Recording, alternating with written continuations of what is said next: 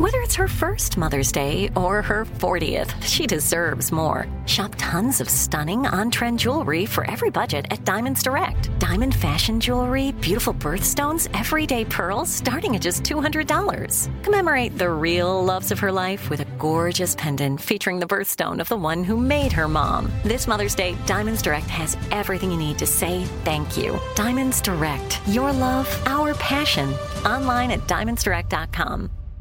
Enjoy all your favorite sports like never before at BetMGM. Signing up and playing is so easy. Simply sign up using code Buckeye and receive up to $1,500 back in bonus bets if you don't win your first bet. When you register with BetMGM, you can get instant access to a variety of parlay selection features, live betting options, and the best daily promotions in the business. And with BetMGM at your fingertips, every play and every game matter more than ever. Place your moneyline, prop, and parlay bets with the king of sportsbooks today. Sign up using code Buckeye and receive up to $1,500 back in bonus bets if you don't win your first bet. That's right, up to $1,500. Again, sign up using code Buckeye and receive up to $1,500 back in bonus bets if you don't win your first bet. BetMGM and GameSense remind you to play responsibly. 21 plus and present in Ohio. Subject to eligibility requirements. Rewards are non-withdrawable bonus bets that expire in seven days. Gambling problem? Call 1-800-GAMBLER in partnership with MGM Northfield Park. That's 1-800-GAMBLER. Imagine you ask two people the same seven questions. I'm Minnie Driver, and this was the idea I set out to explore in my podcast, Minnie Questions. This year, we bring a whole new group of guests to answer the same seven questions, including Courteney Cox, Rob Delaney, Liz Phair, and many, many more. Join me on season three of Minnie Questions on the iHeartRadio app, Apple Podcasts, or wherever you get your favorite podcasts.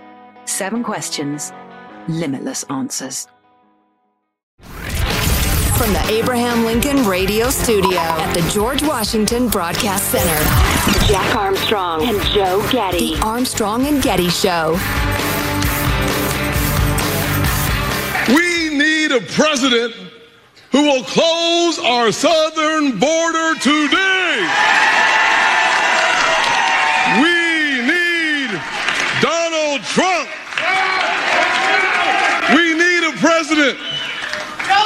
We need a president who will unite our country.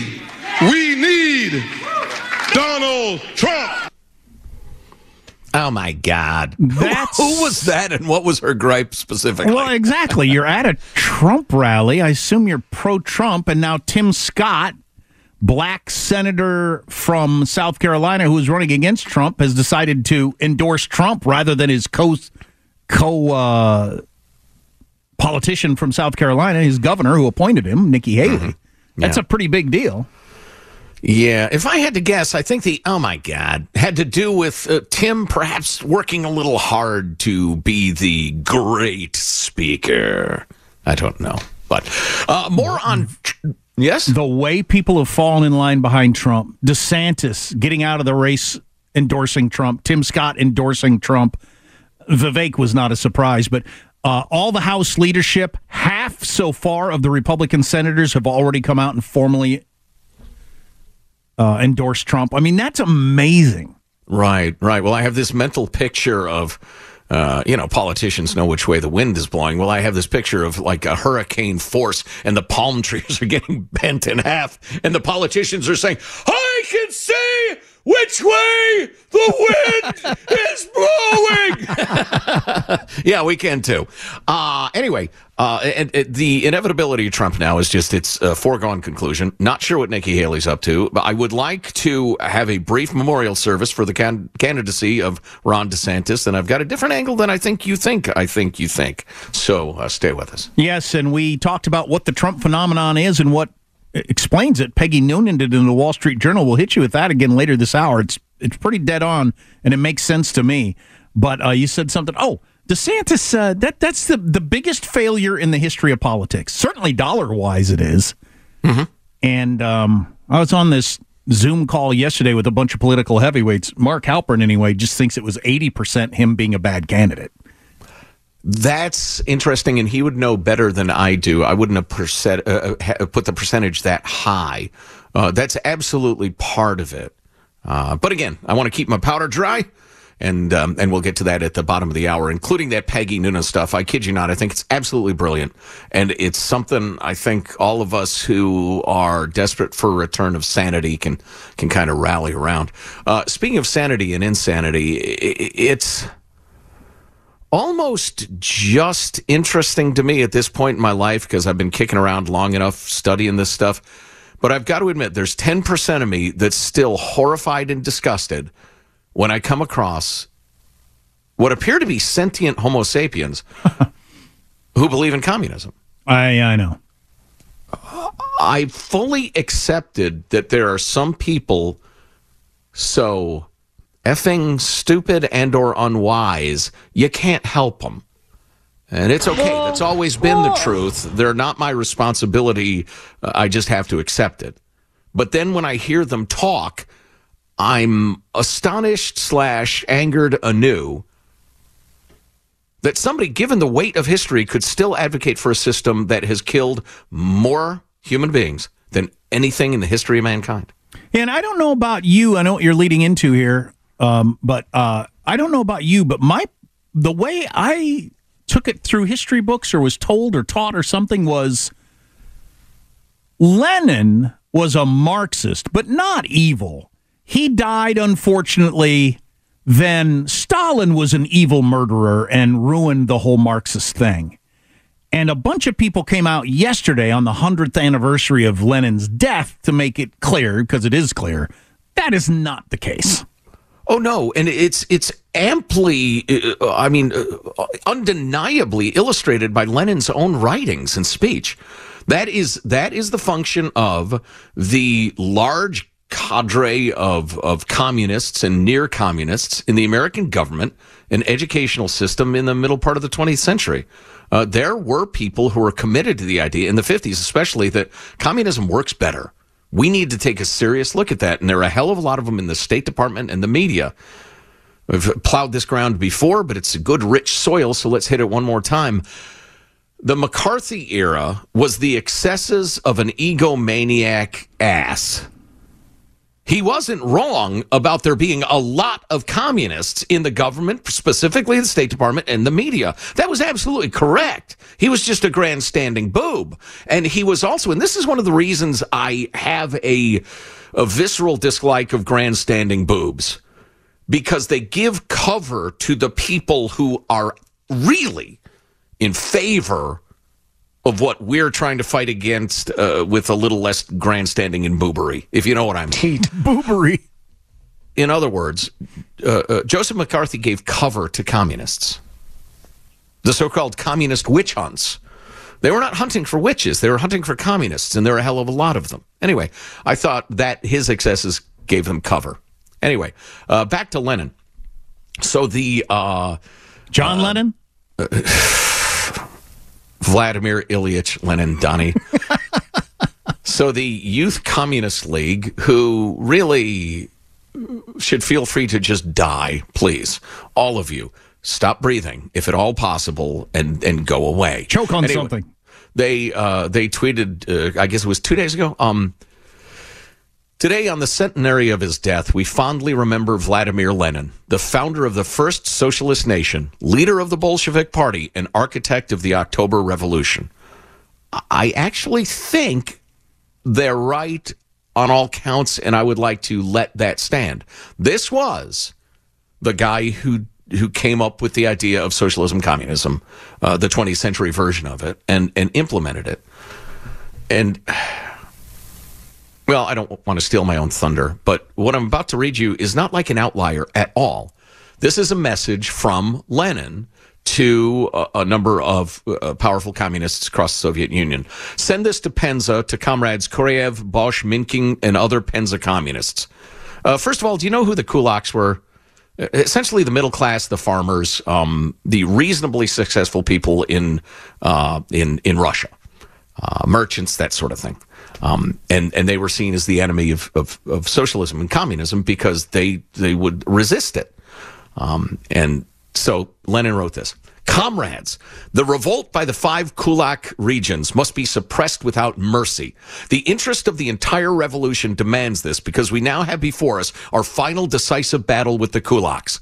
We need to set an example. You need to hang, hang without fail, and do it so that the public sees at least 100 notorious kulaks, the rich and the bloodsuckers. Publish their names, take away all of their grain, execute the hostages in accordance with yesterday's telegram. This needs to be accomplished in such a way that people for hundreds of miles around will see, tremble, and know and scream out, let's choke and strangle those blood-sucking kulaks. Telegraph us acknowledging receipt and execution of these instructions. Known as the Kulak letter, I think it came out after the fall of the Soviet Union, but that is kind of what changed what I was talking about earlier the view of no, Lenin was just a Marxist. It's Stalin that ruined it. Nah. Well, and the interesting evolution from Marx to, to Lenin and then Stalin is the solidification of the idea that, okay, this workers' paradise that we've come up with, the workers are too stupid to get on board. So we need to kill them or beat them or force them to get on board for their own good.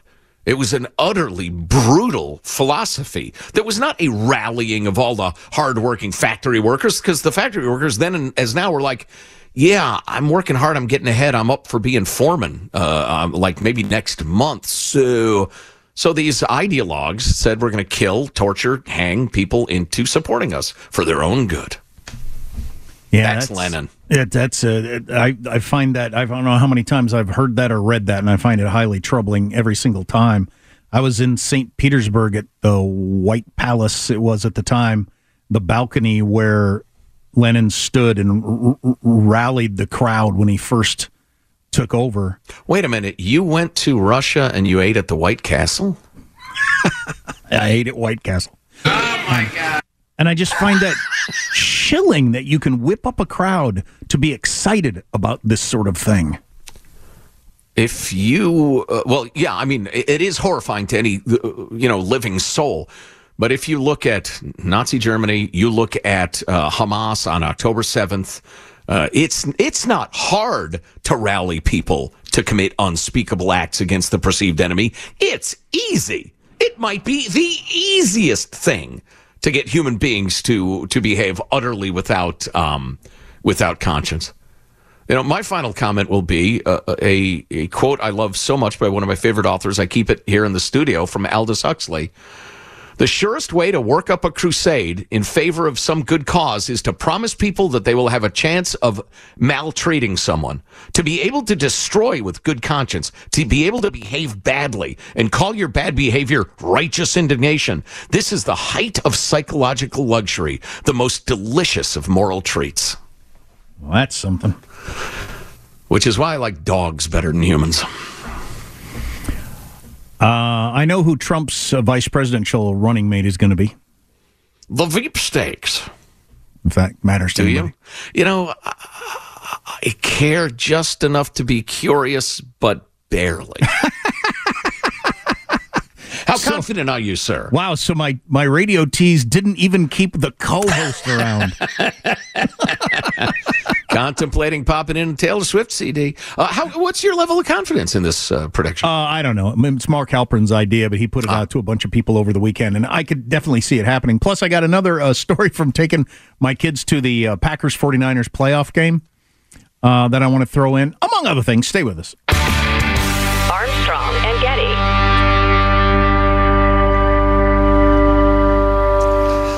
Enjoy all your favorite sports like never before at BetMGM. Signing up and playing is so easy. Simply sign up using code Buckeye and receive up to $1,500 back in bonus bets if you don't win your first bet. When you register with BetMGM, you can get instant access to a variety of parlay selection features, live betting options, and the best daily promotions in the business. And with BetMGM at your fingertips, every play and every game matter more than ever. Place your moneyline, prop, and parlay bets with the king of sportsbooks today. Sign up using code Buckeye and receive up to $1,500 back in bonus bets if you don't win your first bet. That's right, up to $1,500. Again, sign up using code Buckeye and receive up to $1,500 back in bonus bets if you don't win your first bet. BetMGM and GameSense remind you to play responsibly. 21 plus and present in Ohio, subject to eligibility requirements. Rewards are non-withdrawable bonus bets that expire in seven days. Gambling problem? Call 1-800-GAMBLER in partnership with MGM Northfield Park. That's 1-800-GAMBLER.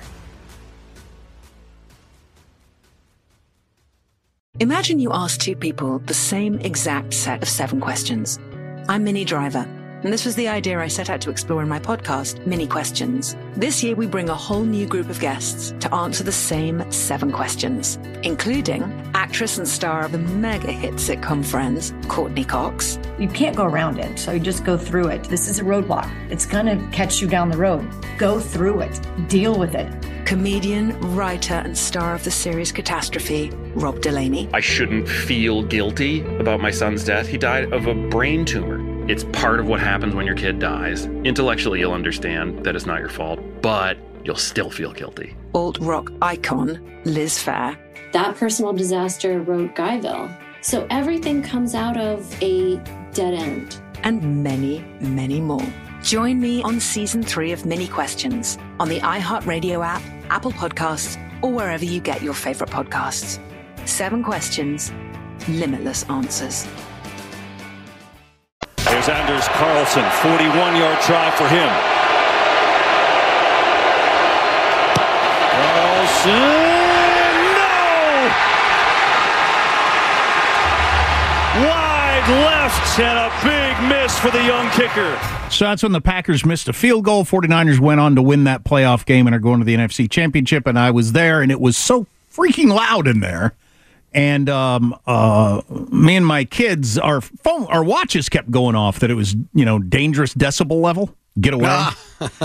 and I don't know how loud it was actually in there. I'm sure they exaggerate this, but they put it up on the the screen that it was 125 decibels there on that last drive. I don't know how loud it actually was, but it was deafening. I mean, you could yell at the person next to you and they couldn't hear you.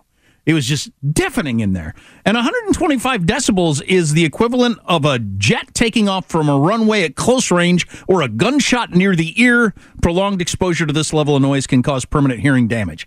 I'm surprised we haven't reached a point with stadiums where they worry about that, where there's not some class action lawsuit or something. I'm not advocating that. I don't want that. I'm just surprised in our modern world of suing people because everybody keeps trying to set the record. The Kansas City Chiefs have the record currently for football stadiums.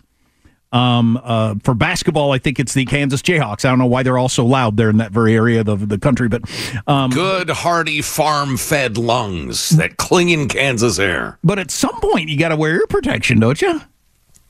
Well, somewhere listening is some scumbag lawyer who has just uh, heard his ticket to wealth. First of all, scumbag, thank you for listening. Uh, secondly, please don't. My uh, son, my oldest, so my youngest son is a uh, he's a very um, uh, outgoing, exuberant sort of person, and he was dancing around the whole game and cheering like crazy and yelling like crazy. And I mean, when they do defense, he's defense as loud as he can and all that. That's just the way he is. And he danced around enough to get on the jumbotron. Now, my teenager has to seem, you know, not affected by everything because that's just part of the whole teenager thing. But his favorite part was the fact that '90s hip hop group uh, who sang OPP? Naughty, Donnie by Nature. Naughty by Nature was right behind us at halftime and was singing uh, down with OPP, and he was just thrilled that some famous hip hop group was singing right behind him. He just that was the highlight of his his whole dealio. I was going to say, was Naughty by Nature behind you selling hot dogs? they, or were, they were singing their song. Excellent. Wow. What is the, how do they even possibly make the sound systems in a giant outdoor football stadium as loud as they are? What is the wattage on those things? What do the bass speakers look like? So, as uh, Sam said, the stadium, this shaking, I can feel the bass shaking into my feet. How loud does this have to be? Stunning. Yeah. Yeah, you know, I as a guy who's lived his life in audio between work and and, and fun with music, I would love to talk to somebody who's the the chief sound engineer for a stadium like that about the system and how it works and how they sync everything and the amplification. Oh, yeah. I can't even imagine. I would take a tour of that. Show me the amplifiers and what the woofers look like in a giant, giant outdoor building to get that much bass. It's just stunning.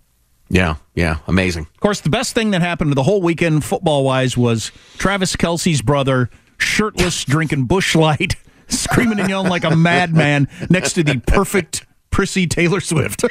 that was so awesome. God, I love that. Yeah, boy. Yeah. I wonder what she thought of that. Well, she's an Oklahoma girl. So she now may be the prettiest billionaire uh, uh, on the songs, uh, or you know, the Champs Elysees in Paris. Um, but come on now, she's still Oklahoma at heart. So, uh, a lot of people hate it when they cut away to Taylor Swift during the Chiefs games. I just do you, do you have to do the every time your boyfriend makes a catch, you have to do the hug everybody and throw back your every catch?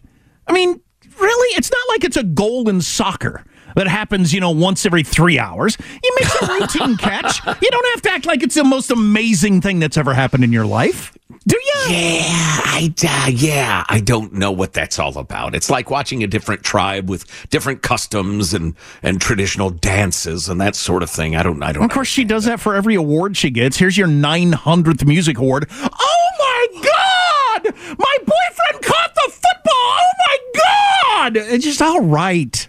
Yeah, yeah. Uh, so uh, uh, here, uh, you're you're edging towards to, uh, cl- close to an allegation of of phoniness. Well, that's why I liked so much behind her. The couldn't be less phony, shirtless fat guy drinking Busch Light. right, right. I mean, that's real, man. That is Yeah. real. Utterly authentic. What explains, speaking of authentic, what explains the Trump phenomenon? He is about to roll to the nomination the way nobody ever has. Explained pretty well by Peggy Noonan in the Wall Street Journal. This is good stuff. If you miss the segment, get the podcast Armstrong and Getty on demand. Armstrong and Getty.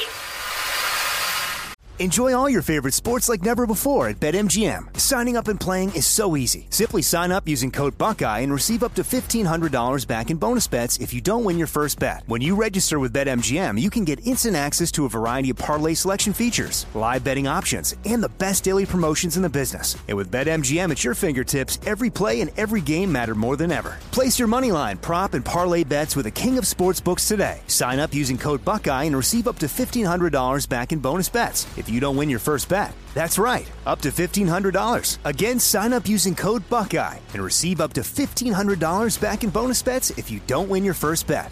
BetMGM and GameSense remind you to play responsibly. 21 plus and present in Ohio. Subject to eligibility requirements. Rewards are non-withdrawable bonus bets that expire in seven days. Gambling problem? Call 1-800-GAMBLER in partnership with MGM Northfield Park. That's 1-800-GAMBLER. Imagine you ask two people the same exact set of seven questions. I'm Minnie Driver, and this was the idea I set out to explore in my podcast, Minnie Questions. This year, we bring a whole new group of guests to answer the same seven questions, including actress and star of the mega hit sitcom Friends, Courteney Cox, You can't go around it, so you just go through it. This is a roadblock. It's gonna catch you down the road. Go through it. Deal with it. comedian, writer, and star of the series Catastrophe, Rob Delaney. I shouldn't feel guilty about my son's death. He died of a brain tumor. It's part of what happens when your kid dies. Intellectually, you'll understand that it's not your fault, but you'll still feel guilty. alt rock icon Liz Phair, That personal disaster wrote Guyville. So everything comes out of a dead end. and many, many more. Join me on season three of Minnie Questions on the iHeartRadio app, Apple Podcasts, or wherever you get your favorite podcasts. Seven questions, limitless answers. The Armstrong and Getty Show.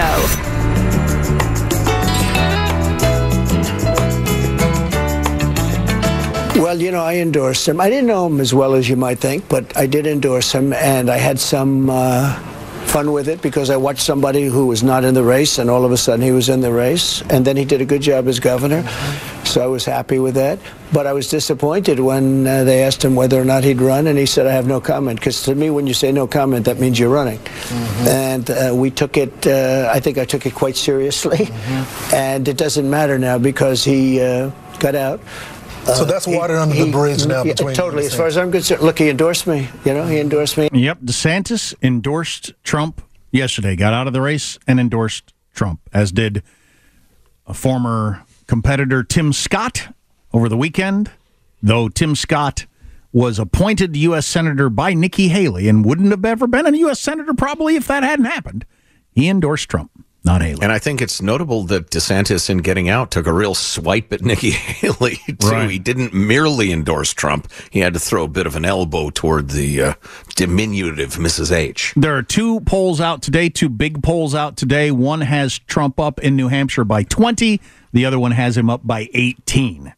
So whatever outlier poll had it close a while back, it was either an outlier or that was a blip in time or something, and Trump is going to rule tomorrow. So um, I jumped on a Zoom call yesterday with a bunch of heavyweights in the political world after DeSantis quit because I just wanted to see what they had to say. And one guy, I don't remember his name, but he brought up he he was a guy who um, he worked in the uh, uh, uh, uh, Jeb campaign, Jeb campaign, and then when Jeb flamed out, he got involved in the one of the other campaigns running against Trump. He said, "You know, I've been trying to figure this out for years. What is what is the Trump thing? What is it? What is this movement? What is this? It's stronger now than it was in 2015. Clearly, it is stronger now than it ever was when he got elected the first time around. And what is it? And he said Peggy Noonan nailed it the other day in the Wall Street Journal. And I thought, okay, I missed that. I, have to look into that. So I did. And a little setup to that Peggy Noonan explaining what the whole Trump thing is, because I've wondered and we've conjectured about it a lot, but it's not as clearly defined as a lot of political movements have been over the years. Yeah, I would agree. It, it, it's difficult to identify the three guiding principles. Right. Well, he, here it is, I think. So, a couple of setup articles that I came across uh, various places. The EV backlash builds in the Wall Street Journal. How people just don't, most people don't want electric cars. And they hate the fact that they're being shoved down their throats, or they go to the rental place and they're told they have to rent an electric car, or if you build a new house, you have to have solar. All this green energy stuff being forced upon you, and you're paying for it as like a lower or middle class person so the richer people can afford to do it, that sort of thing. Um, the fact that Anthony Fauci has now admitted that all that stuff was more or less random and uh, there wasn't any science to back up shutting down your business, shutting down the school, m- making restaurants be half you're six feet apart, all that sort of stuff that was forced upon you. Well, and enforced at the point of losing your career, your livelihood, your your kids being in school, uh, etc. Yeah, I- I uh, could- enforced with some brutality. I could come up with a bunch of examples. We could do trans sports, we could do pronouns, we could do we could do all kinds of different things. But this is what Peggy Noonan wrote in her column. This isn't only a Trump election. The non-elite feel more alienated than ever, even invaded, and they'll be looking for better options. Uh, she goes through some of the examples I just used and goes on. Something else that I think has changed is in America since 2020. Well, something I haven't fully thought through, but I think the unprotected at this point do not only feel ignored and betrayed, they feel invaded. 2020, that epic nation changing year, tripped something off, began something new. A sense among regular people that some new ideology that doesn't even have a name had entered their lives on all levels in their intimate family and workspace. The pandemic, with its protocols and regulations and vaccine mandates, the strange things taught in schools, which were suddenly brought into your home by Zoom, the obsessions with gender and race, the re- redefinitions of the founding and meaning of America, of course, the 1619 Project and all that sort of stuff. At the office, the stupid and insulting race and gender instructions and the index that you have to meet when hiring to achieve what someone has decided is a right diversity balance for your job. Well, and just to just to jump in very very briefly, the stuff that uh, you're hearing about being taught in schools and the the gender stuff and all. Remember, often that was brought into your home by your angry, adamant child, right, to your very dinner table, tearing the family apart. That's not politics. That's life. I think people feel invaded by the ideology with no name.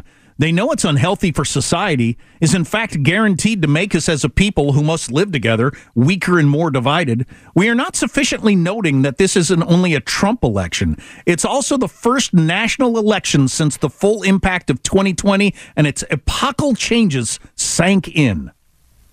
All I of agree this completely. all of this stuff that makes you feel like, what is going on? How did all this happen so fast? How am I on the wrong side of it? I haven't done anything. All of that. And how did it go from I've never heard of this to you don't dare dissent or we will crush you? Right. Right. You're not even you're not even supposed to say out loud. I don't like this stuff you're teaching my kid in school or I don't want to put pronouns in my email or I don't want to drive an electric car or whatever one of these you pick. How did this happen? Uh, well, and uh, as I mentioned earlier, if you came to me with something I agree with and then threw in, and uh, anybody who dares uh, disagree with this, we're going to crush you. As an American, I would resent the hell out of that. No, no, no, no, no. That's not how it works. That no, you don't get to come in with one idea that everybody must swallow under pain of whatever punishment you have in, in mind. No, we we we go ahead and we trade ideas around around here. That's how it works. So yeah, I mean, between the foreignness of it, the perversion of a lot of it to a lot of people's minds, uh, and the utterly, uh, uh, you know, it's mandatory nature of these brand new weird things yeah, it's it's bred oceans of resentment.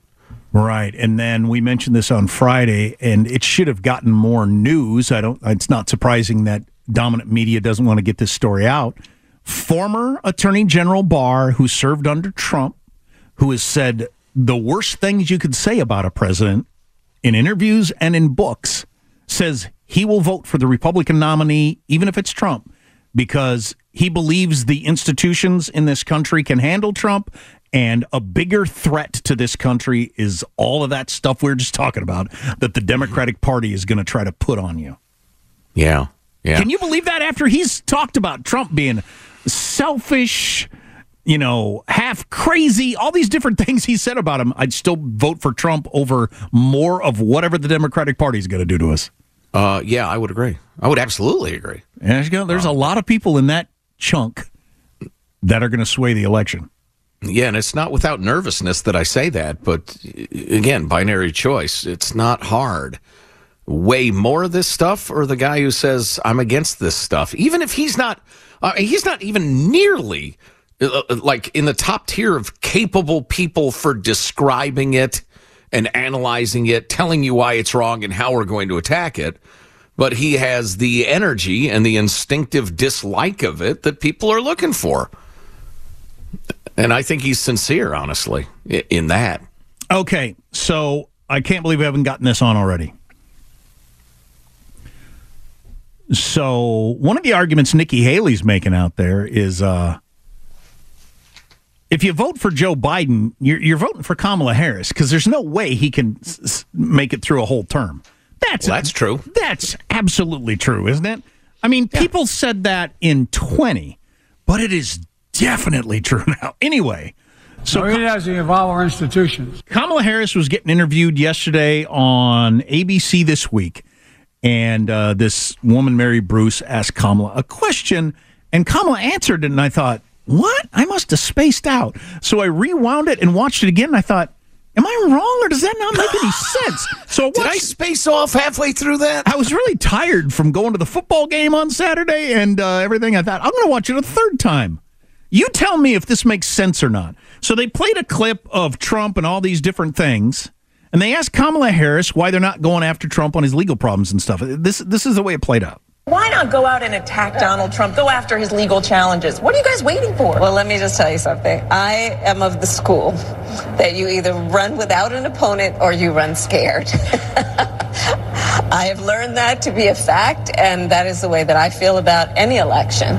So, absolutely not. You can't take anything for granted, and we have a duty, a responsibility to earn this reelect. What? Am I wrong, or did that not make any sense whatsoever? Oh no, it came off the rails in the first phrase, the first sentence. Just play, play, yeah, play the short version of that, uh, Michael. Fifty-one. I am of the school that you either run without an opponent or you run scared. I have learned that to be a fact, and what? that is the way that I feel what? about any election.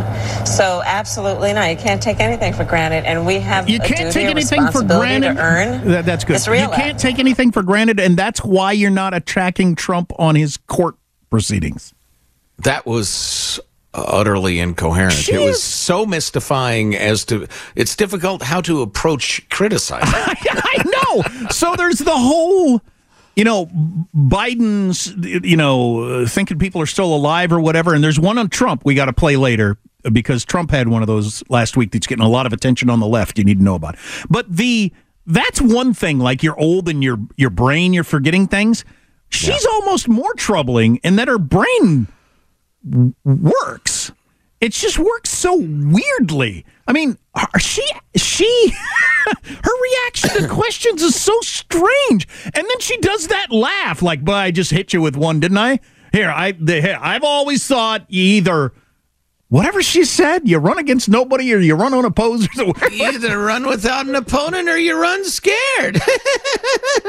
and that's why I take every election. But the question and you've got to earn your reelect. What, what? There, there was hardly three words in a row of any of that that made any sense. she is so strange the way she thinks. She's an idiot. you think that's it? Oh yeah, I think she's a dope. I, I rejected that notion for a long time. I knew, I know people who worked with her for a f- extended period of time who said, "Joe, she's an idiot," and I didn't believe them. Now I do. I think she's got some sort of processing disorder. Uh, I that that could be. I'm less concerned with the particulars of her malady than the importance of keeping her out of office. what a dope! What would you like for breakfast, Mrs. Harris? Electric cars are the future. I mean, does she do that all day long? But it wouldn't be that coherent. It would be electric cars are, I think, of the school of aspiration that we need to focus on, and that is every day. So what? An egg? And then you laugh like you just laid it down. right, right. You just dropped the mic. The hell are you talking about? And the reporter, I could tell by the look on her face, was like, well, it was like when I heard it the first time. Like, did I miss it? Was I? Did I space out? So if you were, as a reporter, Mary Bruce, I guess that was, if you were to say, I have no idea what you mean by that, I did not follow that at all, would you like lose access to them? Or, or do you figure, well, we'll let the viewer decide that for themselves? It would take a lot of confidence to think you didn't just m- mishear because it couldn't be that. Yeah, uh, it's very important when you're interviewing someone to listen carefully. That's what a good interviewer does. But no matter how good you are, you are in the back of your mind contemplating your next question. And so, yeah, I'll bet Mary Bruce thought, yeah, I must have like spaced out in the middle or something. Because uh, anyway, uh, what about the second gentleman? Is he enjoying his time? Just- just move on. Just the question and the first part of the answer one more time. The fifty there, Michael. Why not go out and attack Donald Trump? Go after his legal challenges. What are you guys waiting for? Well, let me just tell you something. I am of the school that you either run without an opponent or you run scared. I have no idea what no, that means. no. What? Oh my god! What the hell does that mean? Oh my god! I don't I know. love that clip. If you know what that means, let us know. Uh, more on the way. Armstrong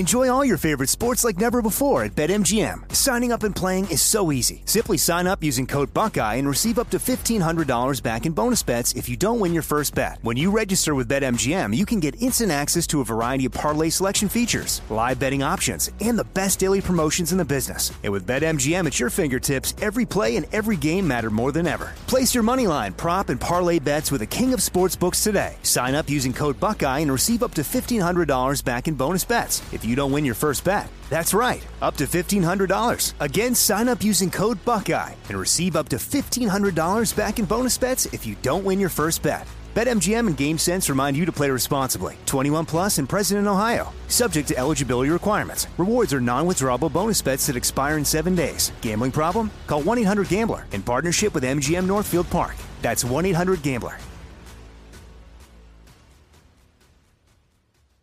Imagine you ask two people the same exact set of seven questions.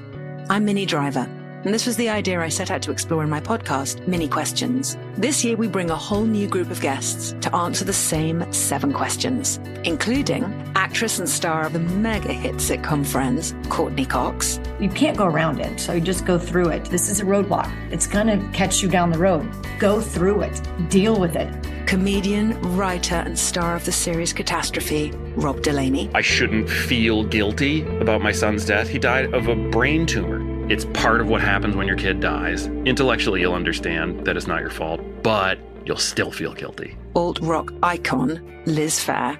That personal disaster wrote Guyville. So everything comes out of a dead end. And many, many more. Join me on season three of Minnie Questions on the iHeartRadio app, Apple Podcasts, or wherever you get your favorite podcasts. Seven questions, limitless answers.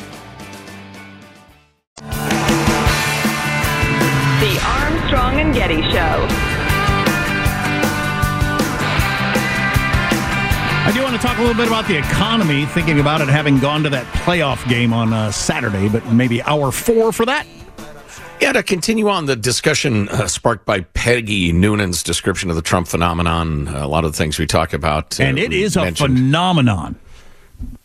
Oh, yeah. He, yeah. He, he's going to win over 50% probably in New Hampshire tomorrow. Nobody's ever done this, ever. I think so, and it, for the reasons we've been discussing. If you missed it, grab the podcast. But uh, we also mentioned the In and Out Burger closing in Oakland. Uh, been there twenty years, still very profitable. It's just so dangerous they can't, in good conscience, uh, operate it anymore. There's so much crime. Uh, Daily Mail talking about the most dangerous uh, square mile in America. Around the Oakland airport, uh, smash and grabs, robberies, muggings, break ins, just rampant. And the cops, they interview several cops who say things like, It's sad. This city is falling apart. And if you ask the community, is the city getting worse? Their answer will be yes. Just like San Francisco downtown, stores are closing. The common denominator for it is the rising crime. All the leaders in the city are allowing this to happen by making policies that restrict the police doing their work. And they go into a great deal of detail about how incredibly lawless it is, and it's it's shocking. And it it reminds me of something uh, Barton Swaim wrote that I think is absolutely brilliant. We barely have time to cram it in, but it fits so well with what we've been talking about. And he he starts with talking about the anti-Semitism on campuses, the floundering college professors, um, a bit of the history of it, past eruptions of anti-Semitism usually arose from the need to blame someone. And he talks about Russia and the protocols of the elders of Zion and that garbage. Talks about Palestinian Arabs who've who've uh, carried out murderous pogroms on Jews long before 1948 because the Jews are so easy to blame. Few in number, racially and culturally distinct, highly industrious and successful, um, an easy and obvious target. Uh, and but then he he gets into a really interesting segue that I thought was brilliant, and he talks about the motivation driving today's Jew haters bears some resemblance to earlier episodes of anti-Semitism. Elite American society has failed in the one aim it gave definition for more than a half century: the realization of racial equality. Here's where the rubber meets the road. He says the trouble started in the mid 70s when the reality became clear that the liberal answer to racial inequality, the modern welfare state inaugurated by the Great Society was not working. With each passing decade since, black economic improvement has stalled. As Stephen and Abigail Thernstrom made clear in their book America in Black and White, came out in the end of the 80s, the black poverty rate declined dramatically from 1940 to 1960 pre-civil rights uh, act less dramatically but still significantly from 1960 to 1970 and then hardly at all after 1970 after all these programs got started. Yet, decade after decade, the prescription from right thinking liberals, elected Democrats, social welfare agency heads, academic experts in urban studies, liberal intellectuals, entertainment industry glitterati remains the same. Double down on 60s style social welfare policy, liberalize cr- crime laws, vilify whites other than themselves. And that's what all of this is about that model of elevate of elevating black america has failed so miserably. They've had to go with this systemic racism unconscious bias microaggression stuff. They're still desperate to blame the political right. Interesting. More on that to come. Much more armstrong and getty Imagine you ask two people the same seven questions. I'm Minnie Driver, and this was the idea I set out to explore in my podcast, Minnie Questions. This year, we bring a whole new group of guests to answer the same seven questions, including Courteney Cox, Rob Delaney, Liz Phair, and many, many more. Join me on season three of Minnie Questions on the iHeartRadio app, Apple Podcasts, or wherever you get your favorite podcasts. Seven questions, limitless answers. If you love sports and true crime, then there's a new podcast from executive producer Dan Patrick and hosted by me, Jay Harris, that you won't want to miss. Playing Dirty Sports Scandals. Each week, I'm squeezing the juiciest details from some of the biggest sports scandals ever. I'm talking Marcus Dixon, Olympic gymnastics, Cain Velasquez, salacious Super Bowl level scandals. Join me on the dark side of sports by listening to Playing Dirty Sports Scandals on the iHeartRadio app, Apple Podcasts, or wherever you get your podcasts. I'm Hannah Storm, and my new podcast, NBA DNA with Hannah Storm, chronicles my six decades in professional basketball. From growing up in the sport to becoming one of sports TV's first female broadcasters. Join me as I dig deep into the game's history, unearth some wild stories, and talk to my friends from the world of basketball, from Dr. J to Charles Barkley. It's been a wild ride, and now I get to take you with me.